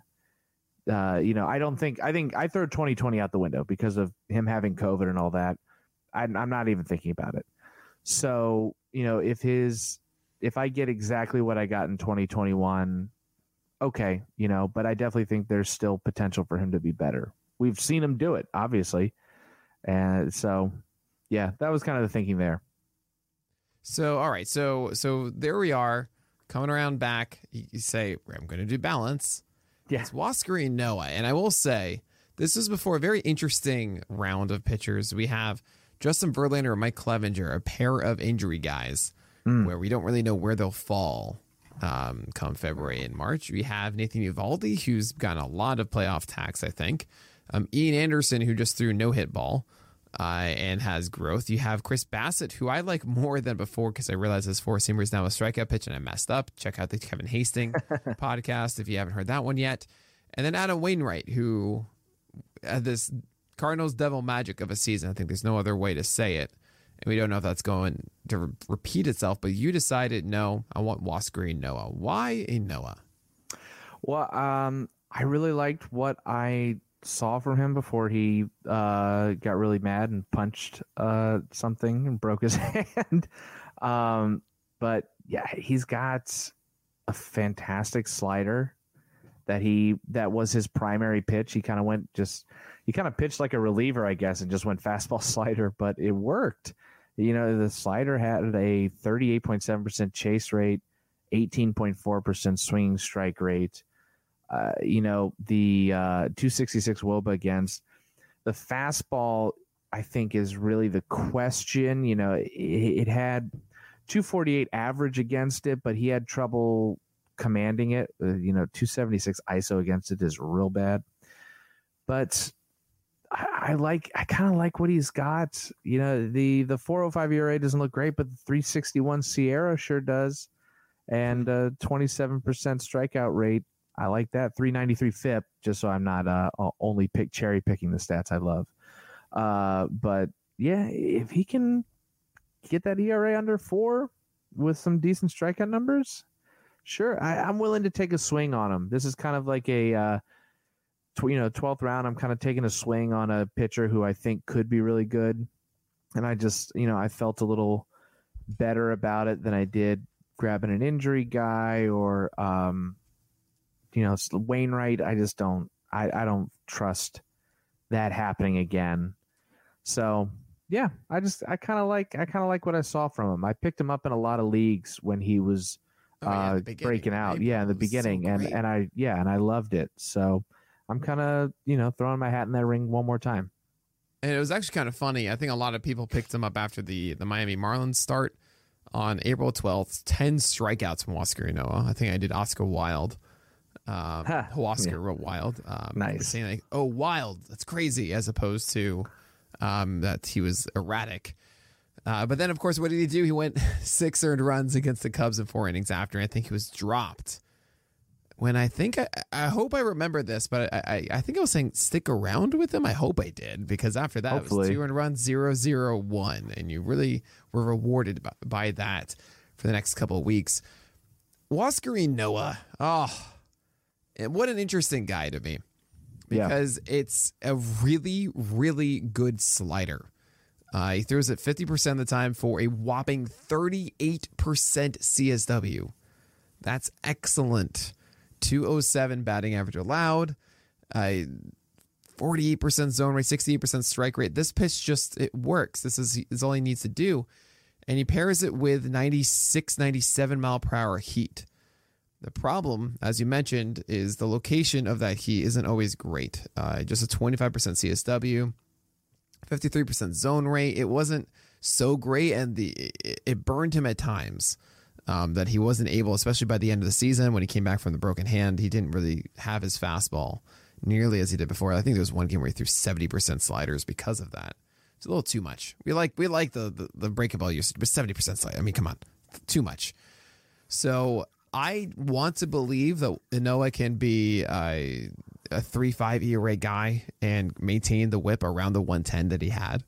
It's a low walk rate still because he just throws the slider and gets the job done. Yeah. Um, but because of the fastball erraticism, that's not a word, is it? I don't know. Uh, er, er, er, erratic. Yeah. erraticness because of how erratic the fastball is. there you go. I am not changing an O for an A. Whoever wants to say that. Um, no, it's a. uh, Huascar Ynoa's fastball isn't as good as I want it to be. Yeah. I will say two pitch pitchers should terrify you. I understand why. Yes. but but uh, the a pitcher needs to have three things: a a fastball they can throw for a strike, a breaking ball throw for a strike, and anything that's a whiff pitch. And it's okay if one of those two pitches is the same pitch, and that's what it is with Huascar Ynoa's slider. yeah. It's a secondary pitch you can throw for a strike, and you can get a whiff on it while you can throw the four seamer for a strike. So I think over a longer season, only 91 innings that we saw this year of of Noah, I think there is something truly blossoming here in uh, in Atlanta. Do I like it more than Jake a chance on Clevinger? I don't know, um, but I really think that Huascar Ynoa is getting dinged a little too hard for what was overall, I mean, an incredibly successful season. 111 whip and 27% strike rate, strikeout rate, despite the 405 ERA, is remarkable to say the least. Yeah. I mean, pretty good for just showing up 23 years old and, uh, you know, doing his thing. I like, I, he's, he's really solid. I think he's a nice, you know, I guess 12th rounder. Are we calling him sleepers yet? Kind of. Yeah. I mean, you Oh, know, yeah. Well, I mean, keep in mind, before his last three starts, uh, had a 326 ERA on the season, yeah. which is just Yeah. something else to not forget about. Um, Yeah, it was So- really those. It was really those last. Those last three starts were like really rough. And one of those starts worth noting was against the Padres, who are a really good offense, and he gave up seven earned runs. There's, you know, They a lot okay. of people. They were okay by the well, end. they were They were- okay, they were- but you're right. You're right. yeah. They were kind of crashing and burning, but still, I mean, that's you know, it's not like he was playing the Orioles or something and gave up, you know, a bunch of earned runs or like a Hey, I'm really speak up for your Orioles. They were they were they're kind of good in Camden. Okay, we're going to That's move true, on. Uh, but Noah should be someone you should be considering the 12th round as we might go a little bit long on this podcast. And you know what? This might be a good moment for us to take a quick break. Hey, Alex Fast here, and thanks for listening to this podcast on the Pitcher List Podcast Network. If you're a fan, consider supporting all of us by getting a PL Plus subscription, where you're going to get an ad free website and get access to our Discord, where you can talk to all of our podcast hosts and staff. Plus, you can hang out with our incredible Pitcher List community. It's basically a baseball sanctuary year round for as low as $8 a month. You can sign up at pitcherlist.com backslash plus, and you're going to get your first month free with promo code podcast. Also, don't forget to check out everything else we do as well from YouTube videos, live streams, newsletters, off-season articles, TikToks, breakdowns, over 15 baseball podcasts on our network. We can't stop talking about baseball even during the off-season. So sign up for PL Plus today at pitcherlist.com backslash plus and use promo code podcast to get your first month free. All right. Thanks for listening. Let's get back to the show. So you actually broke your rule. You said you're going to do balance here, but you didn't I know. home. But you got Giovanni Gallegos in the 13th round. That's amazing. this was a moment where I was doing that. the another another thing that I think this was you who said it, and I've always remembered it was when you are looking at a draft and you don't like anybody. That's when you draft a closer. Yep, that's a, that's my friend Ben Dean told me that back Yeah. in 2013, and it's stuck with me forever. and I still remember it. And I was sitting here like, I need a closer, and I don't really like anybody too much. And so I was like, all right, who's out there? And Gallegos was out there. And I was like, oh, cool. I this is pretty good value for Gallegos. I mean, this is a really good pitcher who, uh, you know, is gonna get saves. Hopefully, it, we'll see, but I think he should. And again, you know, trust in the stuff here. He's got a phenomenal slider, uh, almost a money pitch, 46.3% chase rate, 39.2% zone rate, 24% swing and strike rate. Fastball is also really good. He got 10.4% swing and strike rate on his fastball. That's really solid. Uh, and not a single pitch had a wOBA against worse than 262, which was just changeup, which he barely ever threw. The slider had a 211 wOBA against. Ridiculous. Like just great, great stuff. Exactly what you want out of a reliever, out of a closer. He's throwing absolute filth, throwing, you know, 95 mile an hour fastball. It's great. I, I like him a lot. And for what was available there, I'll happily take that as like my one of my main closers in the 13th round for So you might- sure. You might be happy to know that Paul Sporer took, I think Gallegos as the third closer off the board in the third round Holy cow. um, in a draft and hold. So, yeah, you get a seal of approval for the 13th round for Gallegos. All right. Yeah. I mean, it does seem like Gallegos has the closer role. They've been talking about Jordan Hicks going to be a starter, and who knows what Alex Reyes is. yeah. Yeah. Uh, and Gallegos has a firm hold on it with the 30% plus strikeout rate and a really nice slider and a good fastball. And yep, this is the closer for the Cardinals. So good stuff here. I, I You will not be able to get Gallegos in the 13th round. So seal of approval. I've only given you seals of approvals for hitter, sorry, for pitchers, but maybe one for the next one. We'll see. It's Matt Chapman. As I hinted at before. Uh, you you didn't have a third baseman before. Just kidding. It was Juan Mancini. But yeah. maybe Matt Chapman is the answer. Yes, he did bat 210, but it was 27 home runs, 147 combined runs and RBI for uh, Matt Chapman this past year. 33% K rate is not fun, but hey, a 13% walk rate. There could be better days ahead for Chapman. Yeah, and you know, I feel like Chapman's another one of those guys where like you kind of know what you're gonna get at this point. Uh, based on, I mean, the average has been steadily plummeting, which is not, you know, 2019 it was 249, 2020 232, this year 210. That's not a great trend. Hopefully, it doesn't dip to like 180 next year and keep going down. Uh, but I mean, the expected batting average is like uh, right around there. I think it was like 207 compared to 210. So 207 exactly. Look at 207. Uh, there we go. And so not great, but I do love the walk rate's gone up. I just I feel like at this point he's kind of a three true outcome guy. I hope that doesn't really continue. I hope that the strikeouts go down as the walk rate's gone up. Um, but you know he's got great power. Uh, the runs and RBI are going to be there. It's kind of yeah. I think it helps hedge my Moncada pick a little bit with uh, at the if Moncada like fails miserably, I think you're still going to get solid production out of Chapman. And you know, in the what was it the 14th round. fourteenth round? Yeah, I'll take it. Now, Ben, of course, with great power. Comes great. I almost said that, man. You know, You it's so funny. I almost said like he's got great power, and you know, with that comes great responsibility. Yeah. but I was like trying to figure out a way to work that in, and I was like, nah. I, I and then you it. say I, it. Love I it. had it. Uh, with great power comes great responsibility to make sure your average doesn't tank. There it is. And There it uh, is. This is why they pay me the big bucks. That's um, here's the 100% thing, true. though. While Moncada, I don't know if you're necessarily going to get that average to pull you out of that. Al- Austin Meadows, maybe if he hints at the previous years. Chisholm, not really. You're leaning on Wander and Alvarez and Betts here. Um, Yeah. Olson, I mean, I hope it's a 270 again or so. I mean, that would be wonderful. Yeah. Um, but you are dipping a little bit into that, and you got to be careful. yeah. Yeah, I, I average is such a average stat. often I know. Well, Yeah. it's it's such a volatile stat often sure. that when I'm drafting, I, I'm looking at like, do I have enough power? Do I have enough speed?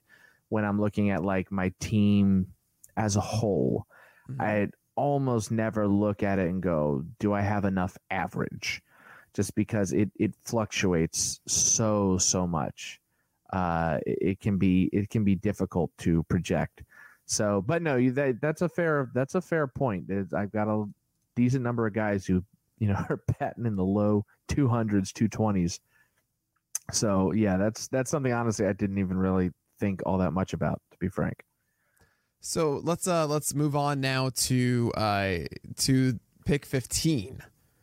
And you missed out on on Grandal and Will Smith and you know Muto and Willson Contreras and Buster Posey.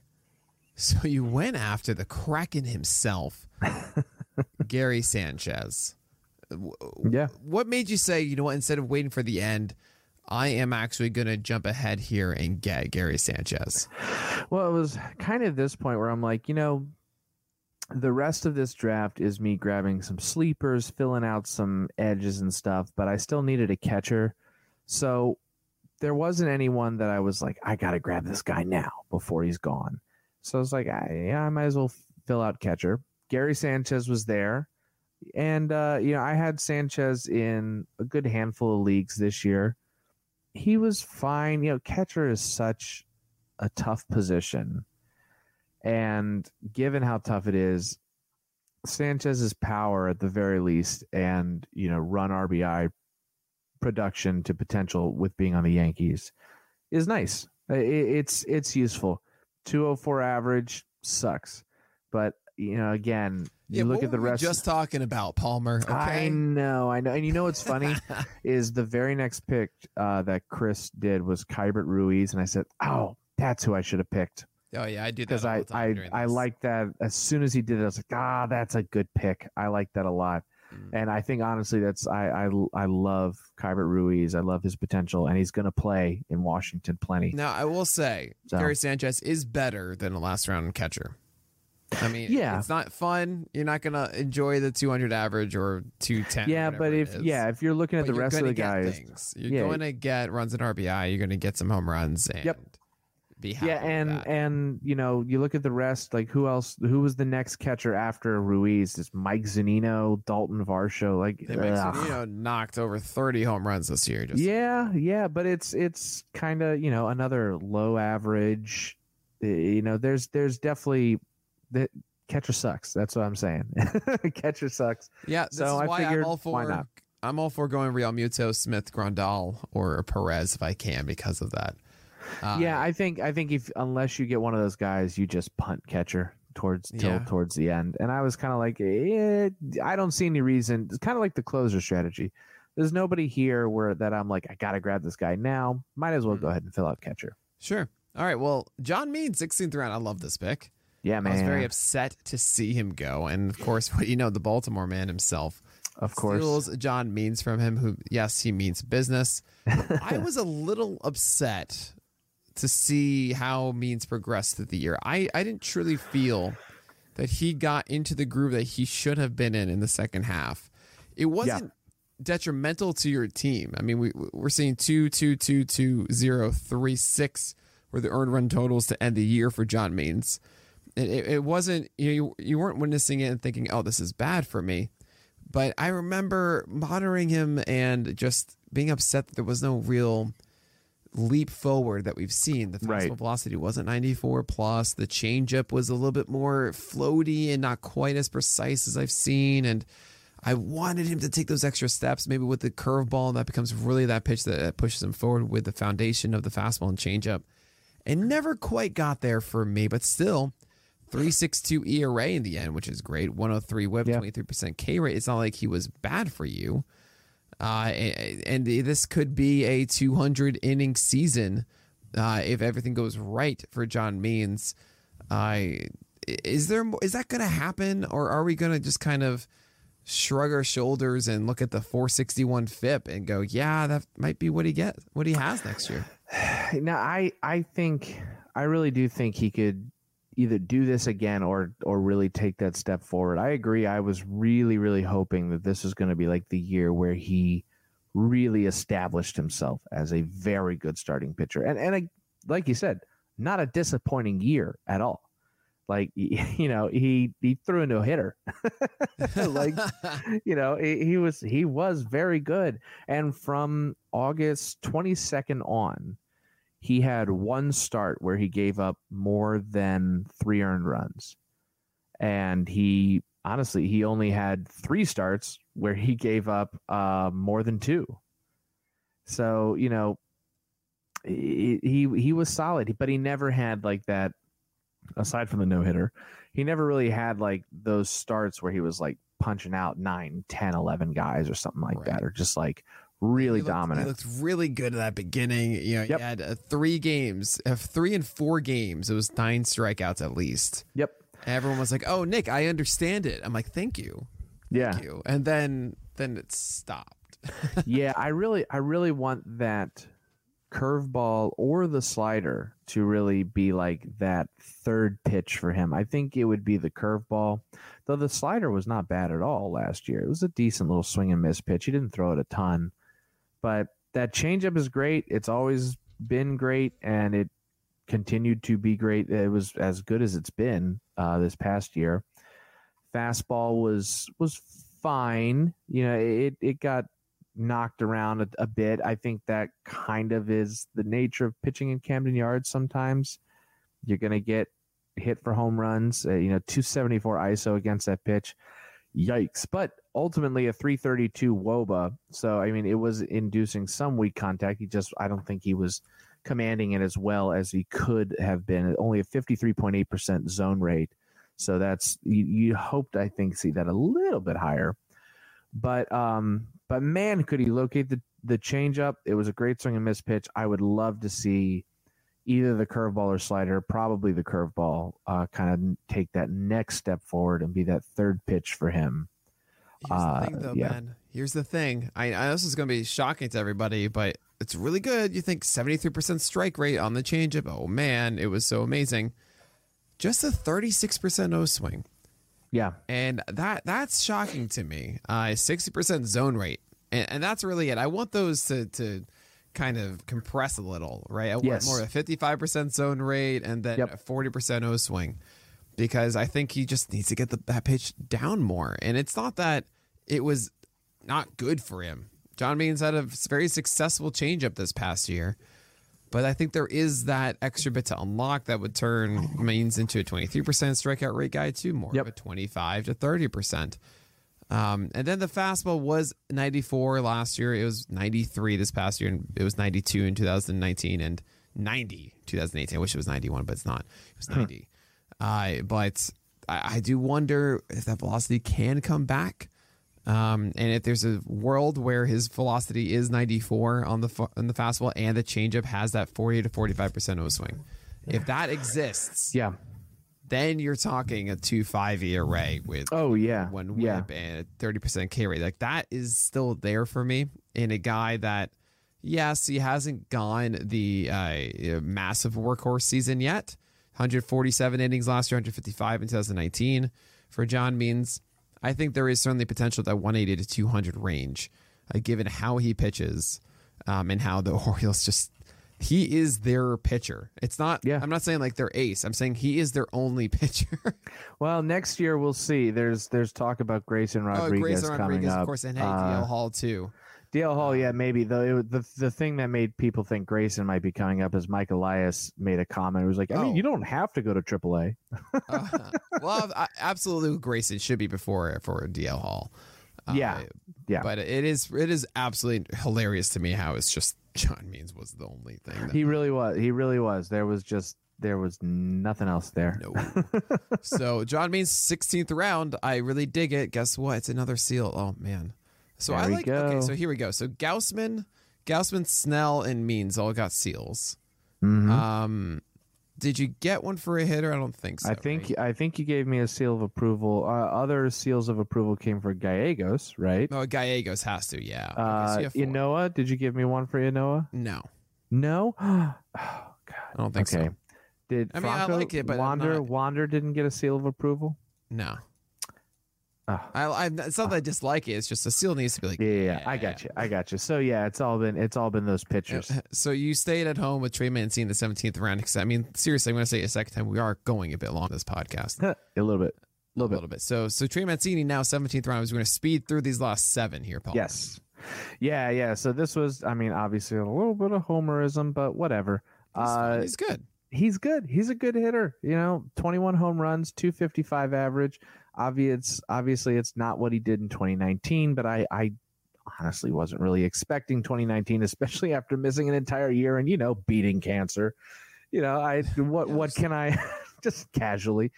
What can you expect? And this is a perfectly solid year, and you give me roughly this again. I think I think he can get back up to 30 home runs you give me a guy who hits 260 30 home runs and like 150 combined rbi runs in the what 17th round yeah sure i'll take that that's no problem for me Yeah, I, it's obviously isn't the 2019 season replicated, but I think there's still room for growth and opportunity Sure. for Trey Mancini to do better.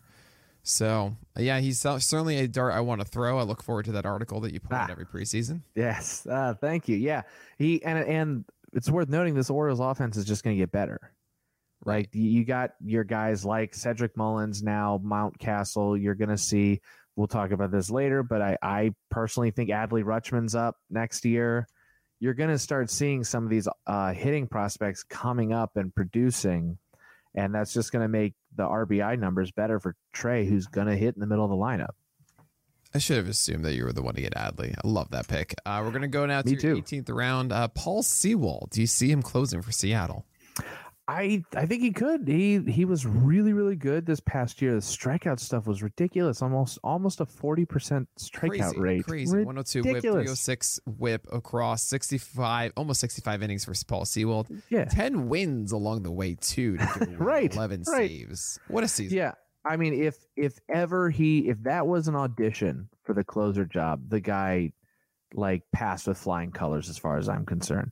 So, you know, will he have the closer job? I don't know. This late in the draft, you're kind of just taking a swing and hoping he does.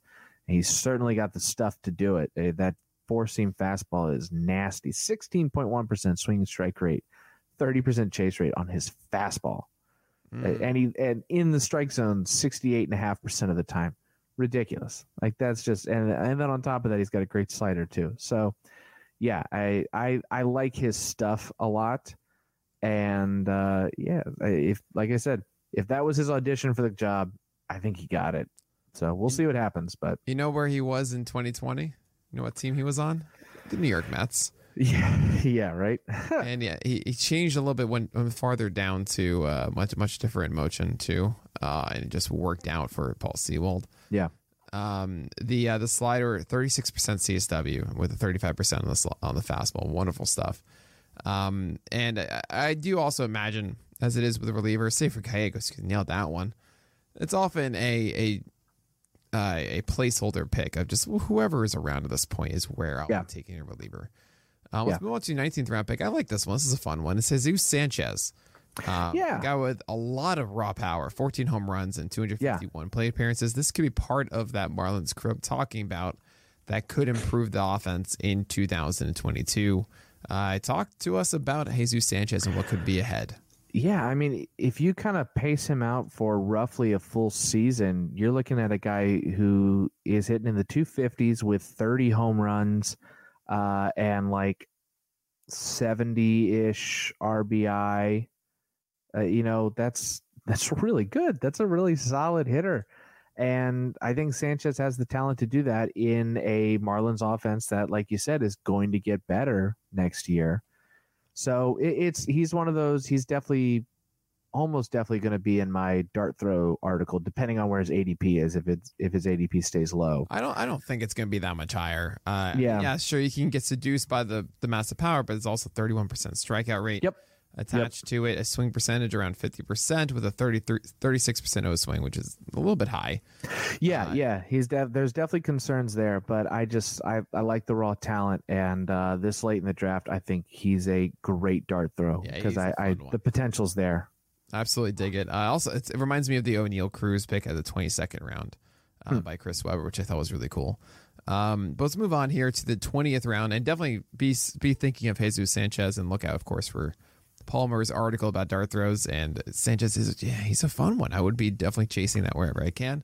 I Yeah. think I saw you take him. I was like, oh, yeah, right. That's, that's the kind of thing I should be doing. um, Zach Plesac went in the 20th. Oh, I, uh, funny story, really quickly, Palmer. Yeah, First pitch Arizona. I had the the absolute honor to be a part of the the pitching panel in the main atrium for everybody. Right, there's none other things going Yeah. on. It was just an on stage with uh, with with Todd Zola, Paul Sporer, and Doug Dennis, and uh, they said quick hits here, one or two sentences about Zach Plesac, and I think I went last. Uh, they all said like very quick things. And I just and I, I say I don't care about the sentences. I'm going to tell you the story of Zach Plesac because I feel it's very important. And I will tell the story, but I want you to tell yours first. Yeah, uh, I feel like this uh, another thing this late in the draft. uh, You know, Plesac's got good stuff. He's shown it in the past. It wasn't, you know, injury. You know, doesn't uh didn't help clearly, but it, it wasn't what it was in 2020. You know that that slider was still good. It wasn't the dominant, awesome pitch that it was. No, it was not. Uh, yeah, but it was still, you know, 37.2% chase rate, 17.8%, per- 0.8%. God, I can't talk. Swing and strike rate You're doing is great. still, thanks, I appreciate it. Um, still nothing to sneeze at. Like that's that's a solid pitch. Changeup wasn't as good as it's been, and that fastball got absolutely annihilated. You know when I said I don't like it when guys throw a terrible fastball over and over again. Uh, Plesac threw a fastball that had a 428 wOBA and 301 ISO against 923 times. Disgusting. Uh, I don't love that, and I would love to see him mix in, like, kind of go with the pitch mix he went with in 2020, which was more evenly split between his fastball and his slider. So, you know, there's definitely a lot, a lot of question marks with him, but he's got good stuff. We've seen him do it before this late in the draft. I'm happy to throw a dart at that. He can kind of return back to what he used to be. No, I kind of like that you did. Um, I do wonder. Th- there. Oh, okay. I'm going to tell the story first. Yes, I want to hear the Story. story. Well, the story is pretty straightforward if you ask me. You have a 2019 season where Zach Plesac shows up, and I didn't really think too much of him at first. But hey, you know what? The changeup and slider were pretty decent. Fastball was good enough to make it work, and it was just your standard Cleveland approach. Um, that this is not so bad. 2020, his changeup and slider were way way better. Uh, first of all, you had the changeup coming in at 30% CSW all of a sudden, going from a, about a 13 and 14% swing strike rate to about a 19% swing strike rate, 122 batting average allowed on that. And then a slider that was ridiculously good at a 26% swing strike rate, 37% CSW. And what Plesac did was threw them exclusively to the handedness. So that is right handers saw sliders, left handed batters saw changeups. Um, you're going to see on our player pages right now curveballs. Not really. That wasn't really a thing uh, last year. So this year, Slider took a way, way worse. 18% swing strike rate, not the 26 from before. 26% CSW total versus the 37% he saw in 2020, right? Not good. He actually introduced uh, a curveball to help out with the changeup against lefties. And that actually wasn't so bad. 30% CSW on it, 13% swing strike rate, but a solid 18% called strike rate because the changeup was so bad.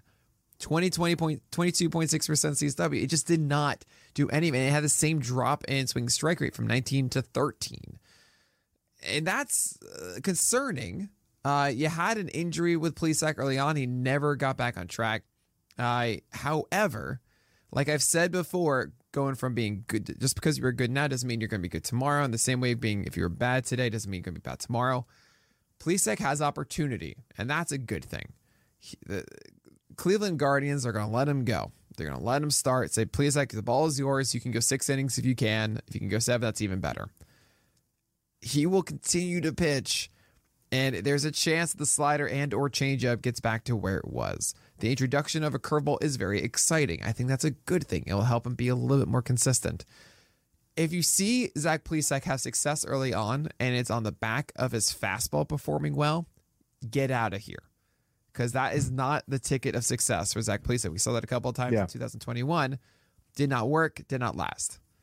But I might actually want to take a chance on Plesac because if it does work early on, it, it- whoever has him won't let him go and you might not get the chance. So really see the schedule of Cleveland early. See if Plesac matches with, I don't know, uh, the Royals or, um, I mean, maybe even the Tigers. I don't know how great they're going to be. I mean, we've said that they're better, but I still might be okay with it.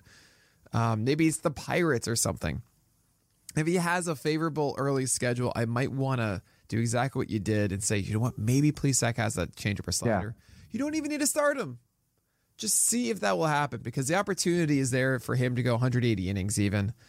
Uh, and there is a chance that he can hint at his 2019 2020 stuff. That's the yeah, story. yeah, yeah. And and the thing I always say with picks this late is the the risk is almost nothing. These are you know Right. if he bombs and you drop him, what did you waste? Eh, So- Nothing. I just wanted to be clear that you know there are a lot of guys you can get with a 17% K rate and a 467 ERA, and you can think, Nick, this is not the guy that you suggest us going for. That is not the tale of Zach Plesac. I'd be very shocked if 2022 focus, featured a 467 ERA and a 17% K rate from Zach Plesac. That's Yeah. all. As I'm saying, hey, we got to go quickly through these, and I can't help myself. I it's just all good. can't. This is this is the fun. All It right, but I love this good. next pick. I really do. Adley Rutschman in the 21st round. You're like, you know what? Maybe Baltimore just calls him up right away, and I have You know- possibly a top five, top ten catcher. Why not? The uh, the best way I can describe Adley Rutschman is the way that um, Connor Newcomb, who is a uh, Orioles guy, host of the Locked On Orioles podcast, uh, described him in our Shagging Flies episode with him, where he said there was a lot of concern among Orioles fans. Were like, well, you know, Matt Wieters was supposed to be this, you know, second coming of Christ, and he ended up being a good but not like incredible catcher. We know why isn't Adley the same thing? And he said when Matt Wieters was drafted, Matt Wieters was a really good hitter for a catcher. Adley Rutschman is a great hitter who happens to play catcher. And I think he showed that last year in the minors. Between double and triple A last year, 123 games, 543 plate appearances. He hit 285, 397, 502. That's great. Like That's really 23 home runs, 75 RBI. And that includes in AAA. I mean, it was only 43 games in AAA, but he hit 312 in AAA with a 490 slugging. Walk Like- rates thir- above 13%, Yeah. strike rates well below 20%, swing strike rates of 6.3 and 7.4 in AA and AAA, respectively.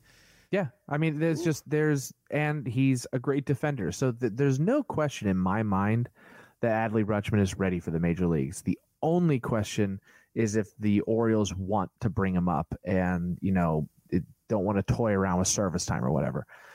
I I don't think I'm optimistic that they won't, especially if they're talking about maybe bringing Grayson Rodriguez up next year. Maybe next year is the year where we start seeing some of these prospects getting a more consistent taste of the major leagues. And if that happens with Adley, uh, then yeah, he's a great catcher. And if you can grab him late in drafts, I don't think he's going to be available in like the you know second to last round of drafts. I think that ADP is going to start going up.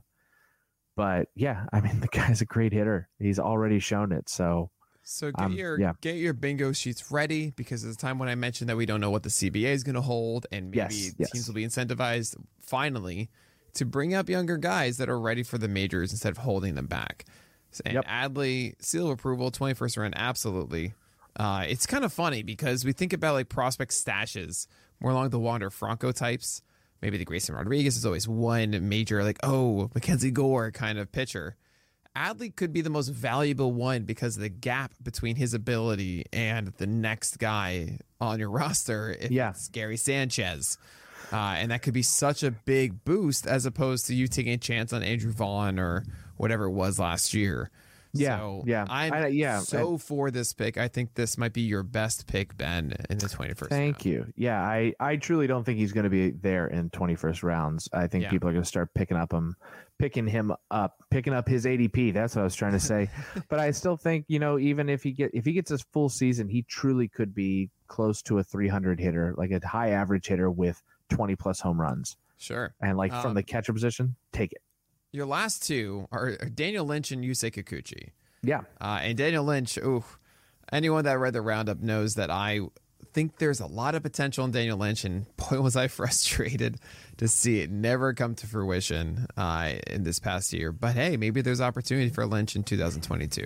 Yep, same same heel, same deal here. This is the same thing. Uh, you know, it's I love the potential. I love the stuff. Twenty one point four percent swing and strike rate, and two percent chase rate on that slider. The slider's beautiful. Fastball needs some work. I uh, I did his um, gift breakdown for his debut last year, and I really like the raw stuff, but he's frustrating a bit. But yeah, the potential there is there, and that's that's what I'm drafting. I'm drafting the potential. Absolutely. I I will say around now is where you get kind of tough with these younger guys because they're not necessarily pitchers that I would want to roster out of the gate because I'm not going to start them. I'm not going to Yeah. put myself in harm's way with Daniel Lynch's first start. Um, you're really banking on it working out and being ahead of the waiver wire. You uh, you may find yourself able to get some guys that are beneficial, like there was Anthony DeSclafani in the 21st round, which is amazing. That can, Yeah. you can start him right away, um, and also chase the upside and feel okay with that, right? Uh, it is thinner than usual, I think, in a pitcherless draft. Um, Yes. It's not typical that all of the top 100 of mine are gone, um, save for Kyle Gibson and Chris Flexen. And I think that was it. You know, Steven Matz as well. Those are the last ones, uh, which is absolutely startling to me. Yeah, Grayson Rodriguez was the pick uh, right after me, which I thought was interesting. I, uh, I'm surprised he didn't do it, honestly. you know, yeah, it. I don't know. That's it's not a bad sleeper pick. I like it. Well, uh, we're going to move on to your last one, though. Yusei Kikuchi. Uh, and Kikuchi had times last year averaging 96 on his fastball, and it was wonderful. By the end, we saw more 94, and it, well, was not wonderful. Uh, hopefully, the cutter can get back to being a big swing strike rate pitch. But yeah, it just wasn't really this, the, the tickets for success. Uh, are you willing to trust Kikuchi out of the gate? Well, he was great out of the gate uh, last year. He was um, he was a guy who was in my dart throw uh, article, and through June, I was pretty happy with it. He had a three three four ERA, twenty five point five percent strikeout rate, eight point eight percent walk rate. I was like, all right, cool. Yusei Kikuchi's pretty good, and then his two twenty BABIP and four thirty four FIP came back to bite him. And mm-hmm. from July 1st on, he had a 5.73 ERA, though strikeout and walk rate were still roughly the same. So the question is, what is you Yusei Kikuchi?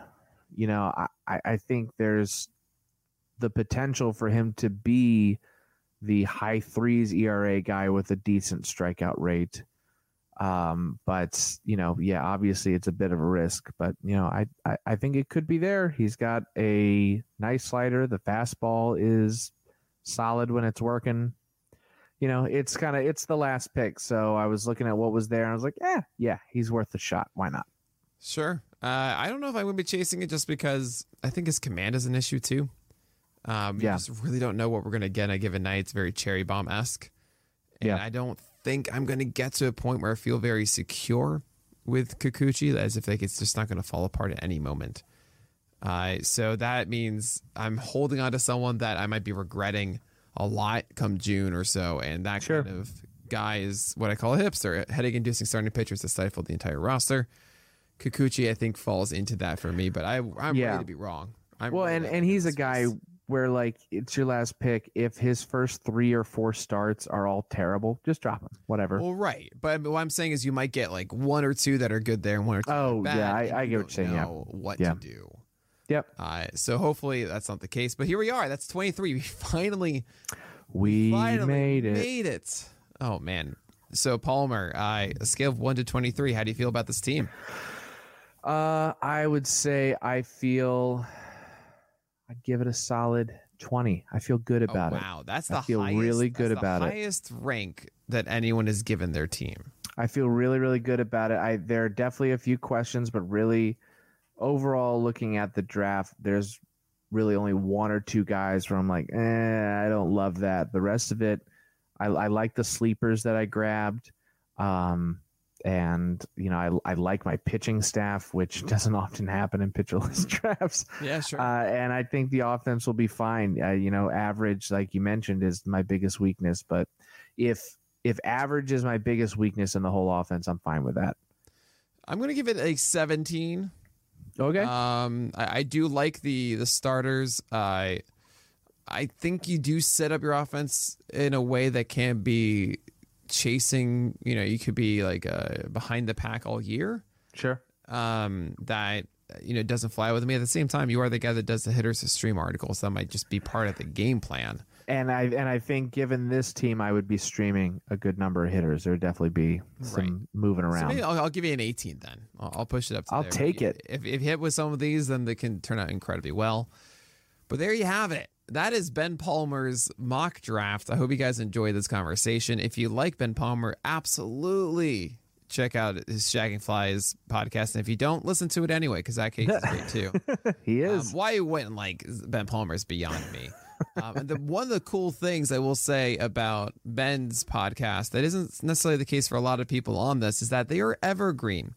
They are not baseball timed podcasts. You can listen to mine, you can listen to Fast, you can listen to all their wonderful guests at any point, uh, and it's still incredible. Uh, It has nothing to do with the current state of affairs. So yeah. Yep. definitely, And definitely go through those, enjoy them. Uh, it's it's fun stuff. Our most recent one was with Matthew Roberson, and he was a lot of fun. Uh, and before that was Drew Silva, who was a blast as well. So, a lot of lot of lot of good episodes to sort through there. Great stuff. I definitely give Ben Paul, uh, Ben Palmer a follow on uh, on Twitter at Ben J Palmer. And yeah, Ben, any any closing remarks? Anything you want to direct people to? Um, no, I think we covered pretty much all of it. I'm going to be doing some off-season writing. Uh, you know, I'm going to, especially once the season gets closer, I'll be doing my pitches in review, my pitch review series of the best uh, of each pitch type, most chase pitches, all that stuff that I do every year, Yes, which will be a lot of fun. And uh, I'm working on a uh, piece about why uh, it, whether hit by pitch is sticky year to year, and why is everyone getting hit by pitches all of a sudden? Because everyone's getting hit by pitches way more than they used to. It's because max effort is everything. Uh, Yep. So some stuff like that. Uh, yeah. So yeah, that's pretty we'll much it. definitely Though. look be on the lookout for those for that, and of course Yancey's tweet 28 days after the fact.